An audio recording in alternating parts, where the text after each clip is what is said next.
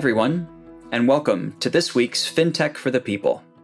I'm Matt Schaar, operating partner here at Accion Venture Lab. And in this season, we're discussing one of the more intriguing topics in FinTech today Web3, blockchain, and crypto, and their potential impacts on financial inclusion. Today, I'm joined by Sam Eyob.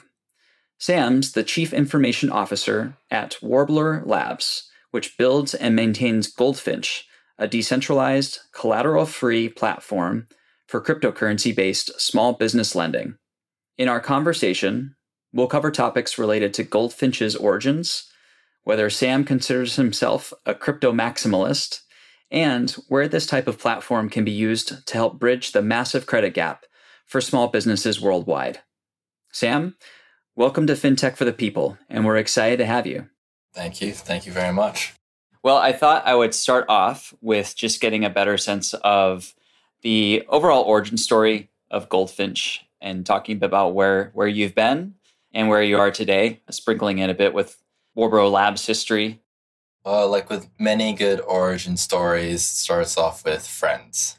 And so, what I can start off with is the origin story as it relates to the founders, Blake and Mike, but then I can sprinkle in in terms of how our relative visions of people from like completely different backgrounds have a view with regards to you know, what brought us together in the context of a vision.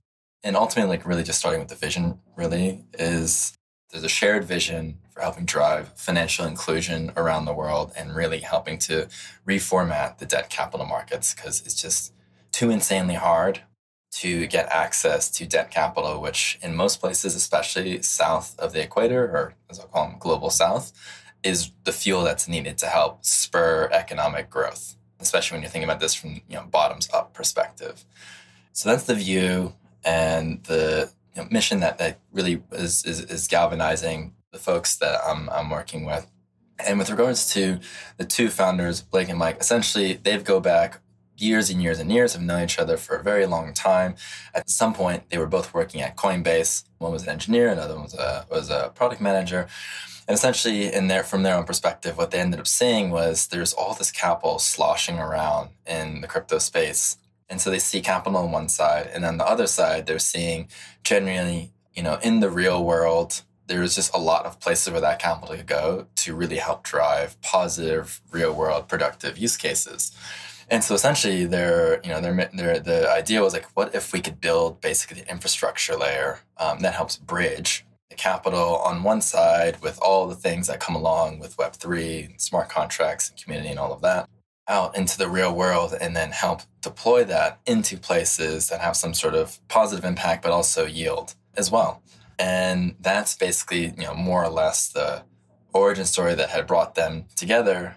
And then from my own perspective, my origin story, though, goes way back to even well, well before Goldfinch, family actually hails from East Africa in terms of Ethiopia. So something like that's always been in my mind and having think thinking about home, proverbially speaking, is just financial inclusion and how basically fair access to, to capital is a pre, in my view, a prerequisite for solving what you could call like baseline Maslow's hierarchy such that you take those issues off the table that provides people the then capacity to think about other things um, in life with regards to like aspirations that you might have.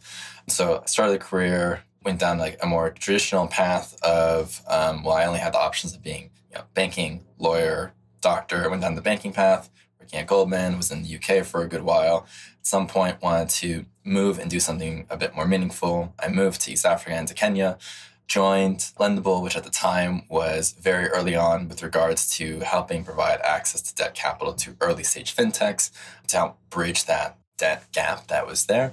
After about five or six years and working with the team to scale that up um, to lend across Africa and then Southeast Asia and Latin America, I basically met Blake and Mike just serendipitously. Um, and my origin story in terms of also with regards to crypto was uh, I you know, I was, as COVID was happening, there were many issues with regards to how to lend and invest and partner with teams in many different countries where there were currency controls, capital controls, just other macroeconomic issues at hand. And I ended up finding out that, you know, in some places people were, were using the crypto rails, um, speaking, like Bitcoin, as a means of remittances. So no one really, you know, at that time, they didn't really care about Bitcoin per se. It was more so I can take my fiat, use Bitcoin Rails, send someone Bitcoin in the country that they're in, then they can convert that into fiat to do something that they need to do. And then I was thinking, like, oh, what if you could reverse that in terms of bring the capital back? So, meaning if there's issues with repayments, because there are plenty of countries where there are great teams that would want to lend to and partner with. It's just that more so the macroeconomics the context of maybe central banks or other policy issues was standing in the way of partnering with teams who are doing really good and like on their own merits um, could support what you wanted to help them build. So I thought, oh, what if I could ride these rails back in terms of they can't they hit some issue with making repayments normally. They ride the crypto rails, and then I was like, well, I don't really know anything about the crypto rails. So I started asking around. And next thing I know, I just meet Blake and Mike. And, you know, a year and a bit later, here we are in terms of Goldfinch really being a credit protocol that's helping to drive financial inclusion in the context of providing debt capital to now I think Goldfinch has, been been across like 25 ish countries, having lent out about 100 ish million dollars effectively over the course of one year, mainly focused on putting that capital into the hands of either credit funds who in turn act as like the delegates who understand the local context of a particular region, country, whatever it might be, or directly to fintechs. Ultimately, as these fintechs are integrated into the local societies and providing the products or services that are really just missing. And that's effectively how Goldfinch came about. And then just to add on in the context of Warbler Labs, Warbler Labs is the, you know, I am working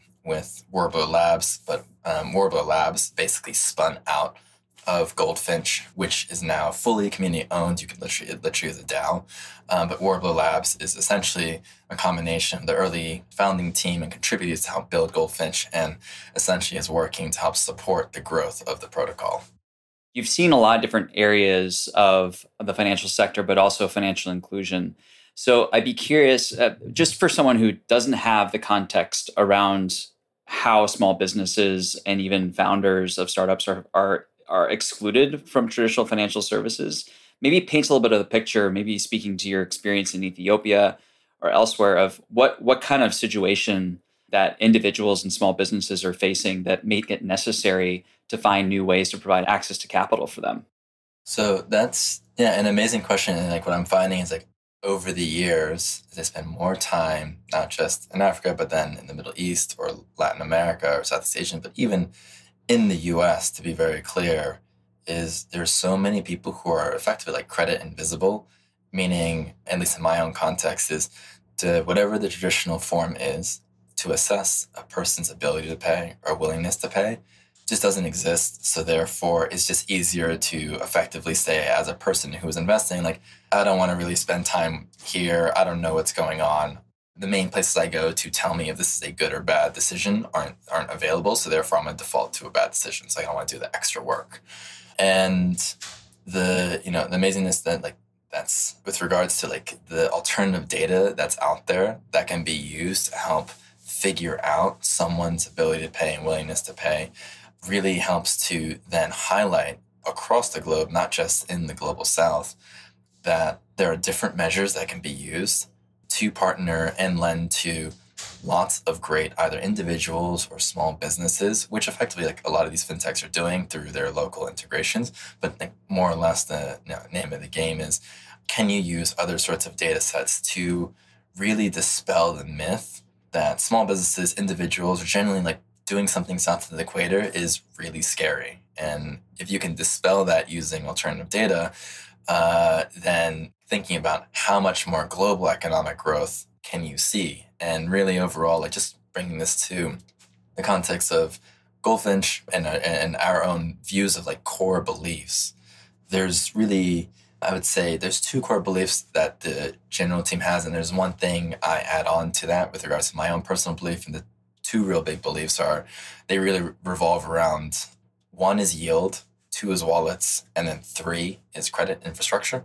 And so on yield, it's generally everyone deserves access to high quality opportunities to help build their own wealth, whether it's putting in one equivalent dollar or $100 million.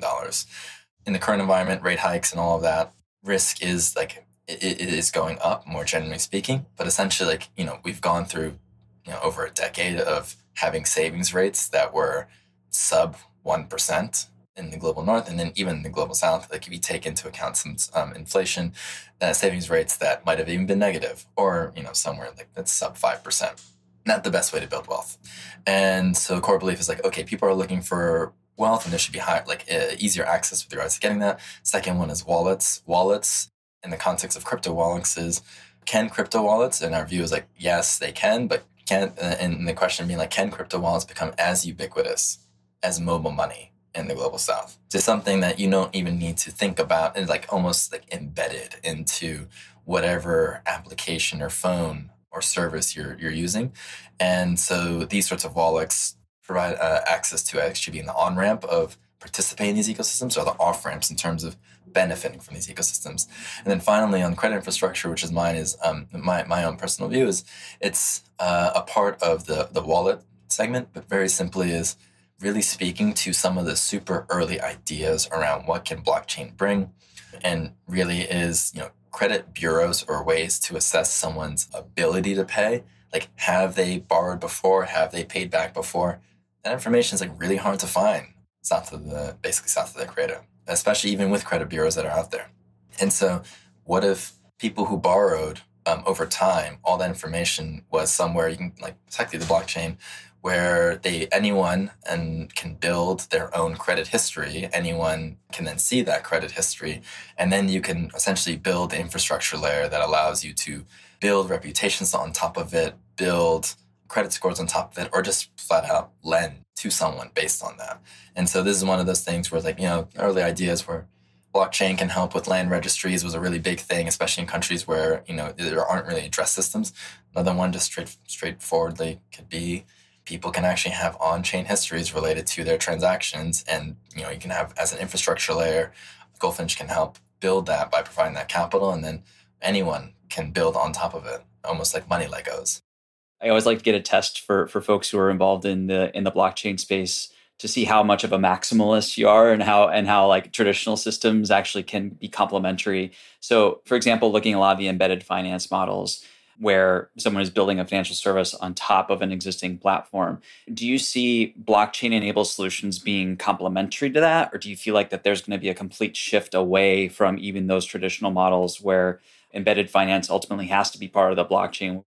So this is where the beauty in terms of having disagreements with it, my, even my own team is I am absolutely not a maximalist, at least when it comes to the blockchain. I'm more of a maximalist when it comes to ultimately the end utility of what gets the job done to help the people who are who are in need of different sorts of services, like live live better fulfilling lives.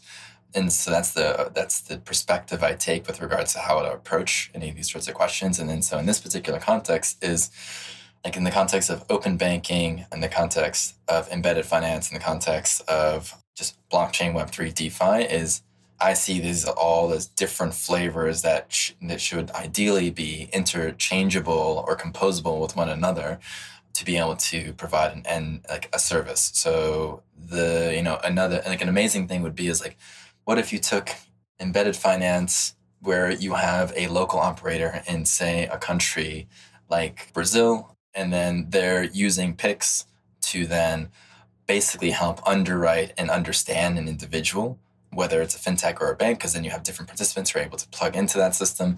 Uh, and then you have the the fintech act as like basically an acquirer, customer acquirer, customer management, relationship management on, on, an ongoing basis. And then when it comes to actually getting source that the source of capital is then go on chain, pull the capital um, from a protocol, move that through, and then provide that capital to the end user. And then ultimately, the embed from embedded finance play, maybe that turns these fintechs instead of being capital intensive, need to raise all sorts of debts, lets them be more of capital efficient, more like a SaaS platform, providing a service, helps them with regards to like growing more quickly, uh, not being constrained by their ability to directly raise debt people get money in their wallets. Like I was mentioning, uh, crypto wallets could be ubiquitous, like mobile money wallets. That means anyone can now write like loans to that person over time as they build credit history, and then effectively now this information is also on chain as a public proof of record. I'm kind of in the same in the same boat where I'm seeing a lot of models where there's leverage of blockchain technologies to support a model that has traditional access points. So maybe the end customer is not having to convert crypto to fiat and then using that in, in local transaction. But um, you know, case in point is with uh, with Pula, which is one of our companies, and they're using ReFi to support a deeper reinsurance pool to support some of their existing insurance policies in the field. So I feel like that's an interesting model where it's not completely built on a on a blockchain slash Web three centric model, but is actually complementing and enhancing their existing business model in a really effective way. Wow, that sounds amazing. Well, would love to learn more about them afterwards. I will absolutely connect you with the Pula team after this. And we'll be right back.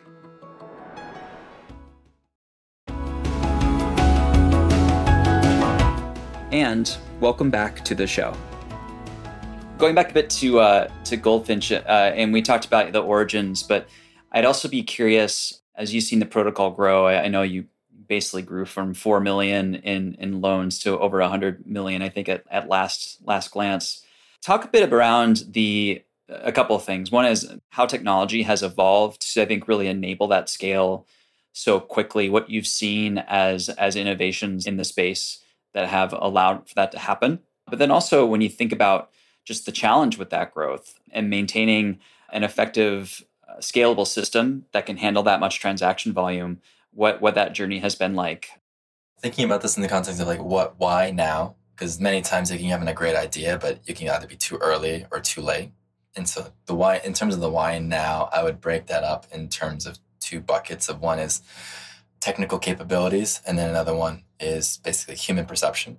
And on technical capabilities, it really boils down to two sub points is on and off ramps and stablecoins. And so on and off ramps just in plain plain English is you, know, you can build whatever you want in this Web three space, like, but it really doesn't do anyone any good if no one actually has a way to on ramp into that or off ramp into that. And so therefore, the advent of exchanges that are helping act as facilitators to basically move capital around to on ramp into from fiat to crypto and off ramp from crypto to fiat. That's been a massive gate, which, you know, let's say five, six years ago, there were not many, but now it's almost you have regional champions that are acting as exchanges all around the world. It's not just relegated to the global north. And so that was the first major one. And I think uh, very importantly is more exchanges, specifically in the global south, acting as the off ramps will definitely be needed with much deeper liquidity because ultimately, you know, one thing really, really keen on like would be potentially a game changer is what if you could, through some way, shape, form, or fashion, have people who are supplying capital in currency X, fiat, whatever it might be, or, or, or, crypto, and ultimately, where the people who are borrowing can borrow it in their own currency.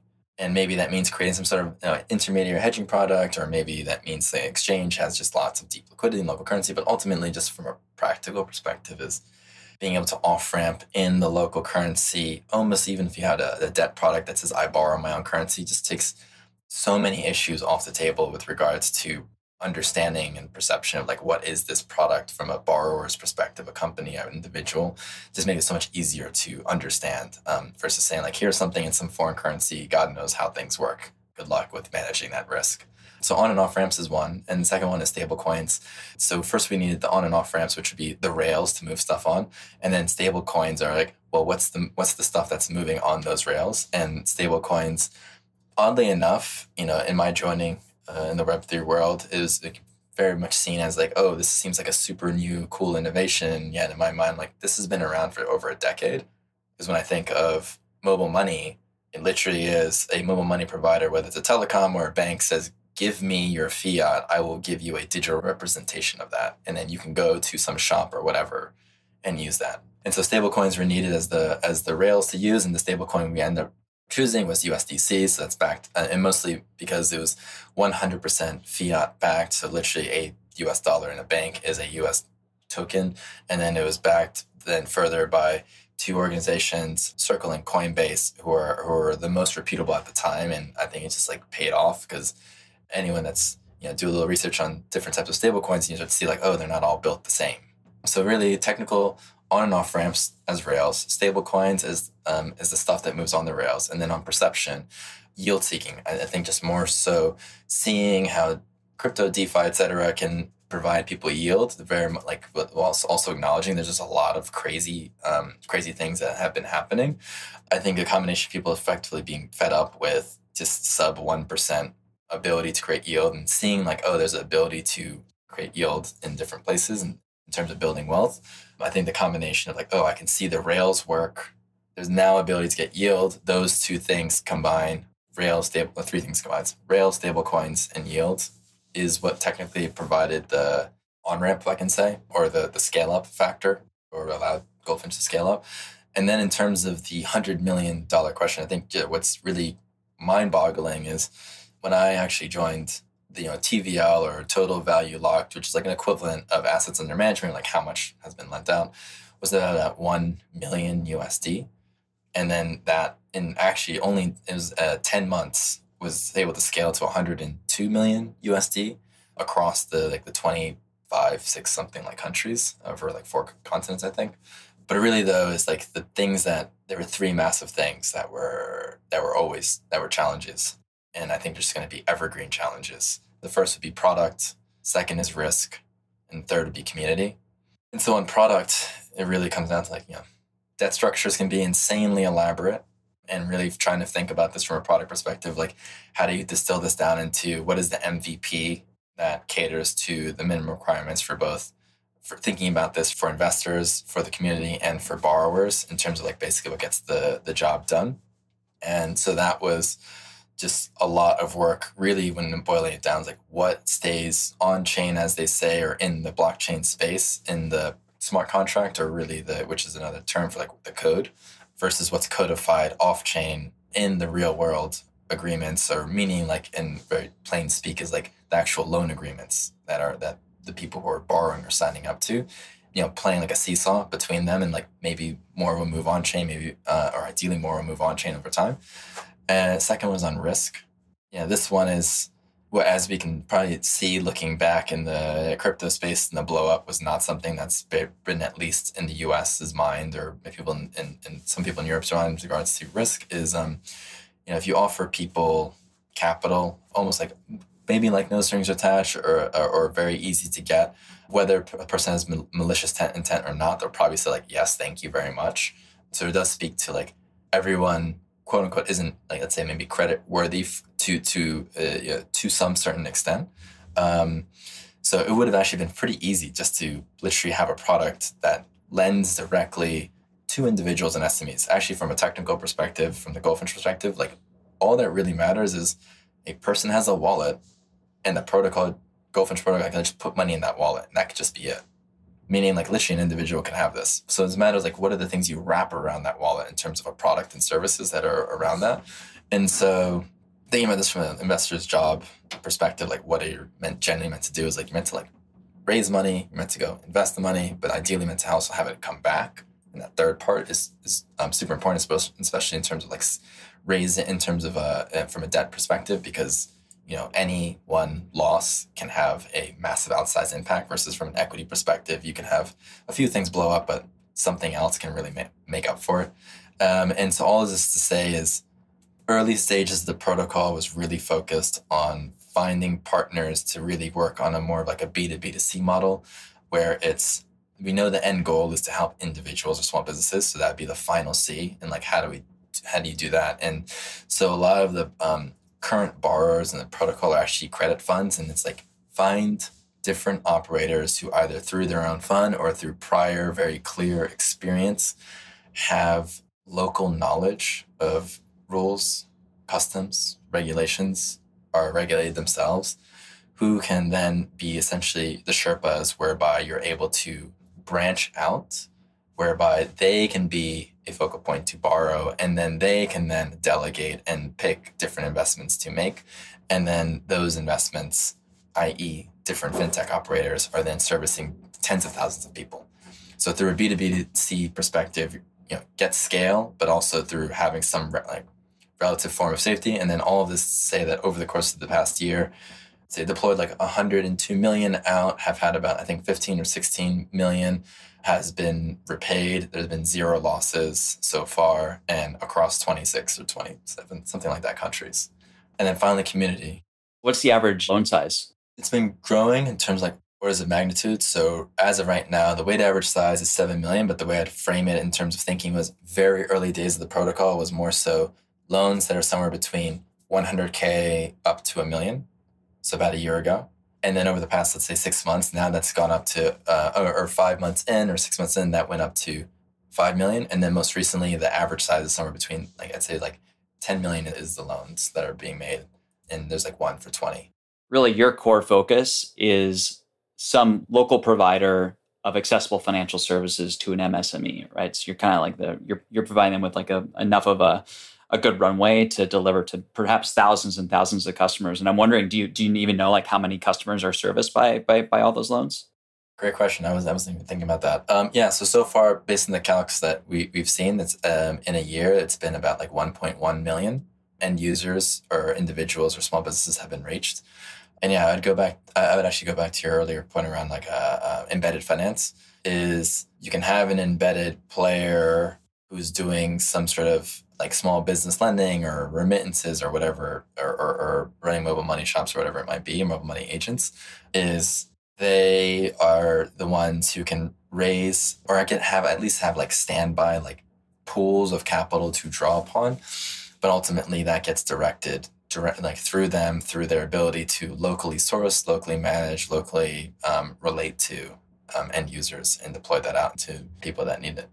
And you're just about to touch on the third pillar around community. So be curious to hear more about your, your approach there. Yes, yes. So this is community like a, a massive evergreen issue, which I think is not at all and um, specific to Web three, but like it's it's very much um, a growing pain in the space, especially in the DAO space. But really is anything that can seem like a marketplace. You need all. You might say uh, a saying is like, oh, there's multiple spinning plates, and you have to get them. Maybe they have to all be spinning at the same time or something like that. But effectively, is the core components for Goldfinch are capital that's coming in, so different sorts of capital providers and understanding their interests and people representing their interests.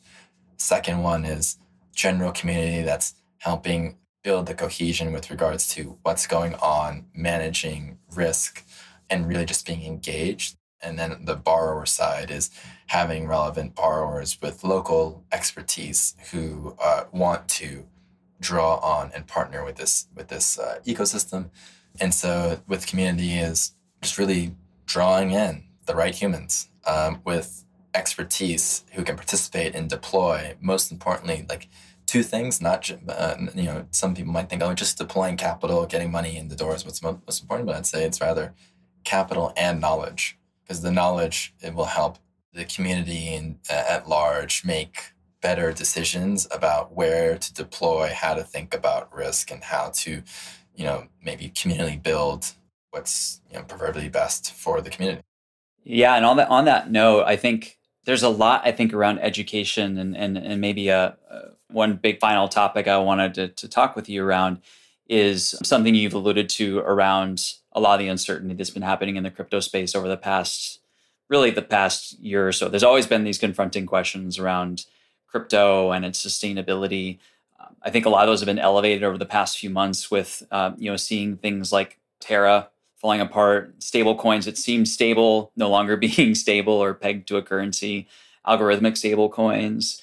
So so with all of these things around uncertainty, when you think about really continuing to emphasize this as a as an important element of financial inclusion, while also acknowledging the risks and the setbacks I think the crypto industry has had, and also conveying that to an end customer and the community as a whole.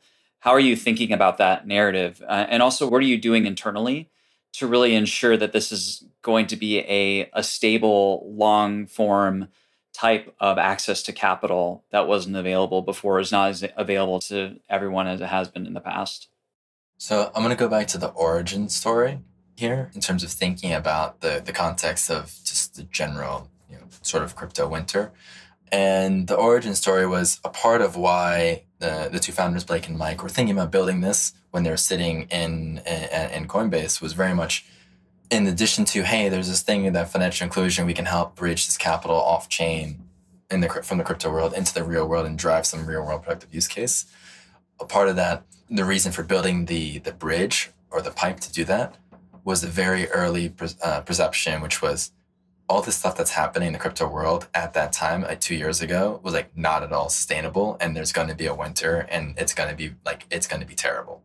And so, like, what can you build to help show the capital a path to go to places that would be insulated from like what I would call a lot of like crypto money games? And so, the protocol literally was founded on yes, there's financial inclusion, but also it's the get out and put this in somewhere that actually has some real world productive use cases. All of the, the things that happen um, through to whether it's Terra or Three Arrows or Celsius and whatnot had zero impact on anything with regards to the quality of the borrowers in Goldfinch. Now, that isn't to say there's zero risk. It's just more so the risk isn't what's happening on chain. The risk is just really in the real world because these are fintechs, they're operating in different countries. Many of them are south of the equator. They've got their own macroeconomic issues to deal with. There certainly are risks, but the crypto risks, to the extent of, you know, Ethereum or Bitcoin or whatever prices tumbling, irrelevant. So it really is like the starting point was built this in the context of wanting to drive financial inclusion, but also to appreciating there's going to be a, a, a deep winter, a deep freeze coming. And then on top of that, then to your point, Matt, on education is feel as though I'm spending a lot of time in terms of doing education rather than rather than thinking about this as like from a, an, an investor's hat is thought leadership and really sort of like these sorts of conversations and sharing information and being as transparent like transparent in terms of letting people know what's going on, how things are going, and educating them, especially in the context people who haven't, who may be uh, on the fence about uh, investing either in these sorts of opportunities or just trying to understand what's going on south of the equator because like you have a lot of tropes that you know generally um, you encounter when you come from like north america or europe in terms of like looking at opportunities south of the equator and really trying to just like paint a narrative and help people understand while there are risks there also are like really great opportunities that also come along with doing doing something productive in the world. And so I'd say those are the two main areas in terms of like trying to avoid the crypto money games is built this to be focused on the real world. So what happens, what's happening in terms of the all the, the tumbling of different tokens hasn't affected Goldfinch in terms of the credit quality because loss rates are still at zero. And then educating people in terms of understanding like what are you getting involved in, why does this matter, and how is this different? There's a lot of lot of great momentum moving forward. But is there something whether it's regulatory, it's knowledge, it's technology that you think could could really help you skyrocket and provide access to to capital to people in, in need who haven't had access to it before? And what do you think that would be? It's knowledge. Even if a trillion dollars were to come into this protocol tomorrow, you would be left with where does this go? How does it get there? Who will manage this? And even like the technology is already there to help. And then from the technology perspective, like it's already there with regards to providing at the very least the MVPs of moving the capital around. The missing piece from like a marketplace perspective in terms of community is more of a getting the relevant minds for each different subsegment of what Goldfinch is looking to accomplish to get interested, excited, and just even get this on their radar such that they want to come, participate, be fairly compensated to then deploy their knowledge and maybe even capital in the context of understanding what is going on and sharing their insights and helping drive decision making such that when let's say if a hypothetical like trillion dollars were to somehow descend into a protocol tomorrow you have the human capacity available to then help steer this because in addition to that like even if every single existing borrower had massive, massive, deep, deep data sets associated with them that you can scan and analyze and whatnot, sure, you can certainly automate a lot of work, but having the local knowledge and context is really important. So, yeah, people. Well, Sam, thanks for joining us today. Appreciate it. No worries. Thanks, Matt, for having me. That's it for this week's episode. You can learn more about Goldfinch at goldfinch.finance or on Twitter at goldfinch underscore FI. And Sam is on Twitter at SEYOB. And as another quick reminder, don't forget to follow Accion Venture Lab on Twitter at Accion VLab or on our LinkedIn page. And finally, don't forget to check out our upcoming FinTech for Inclusion Summit at fintechforinclusionsummit.com. Internet We'll be back with another episode in two weeks when we'll be joined by Paul Nelson from the Innovation, Research, and Technology Hub at the U.S. Agency for International Development. We'll see you then. Those safeguards protect the financial system from being used to facilitate illicit finance flows, but they also can protect consumers from being exposed to fraud or the collapse of a financial service provider they're relying on.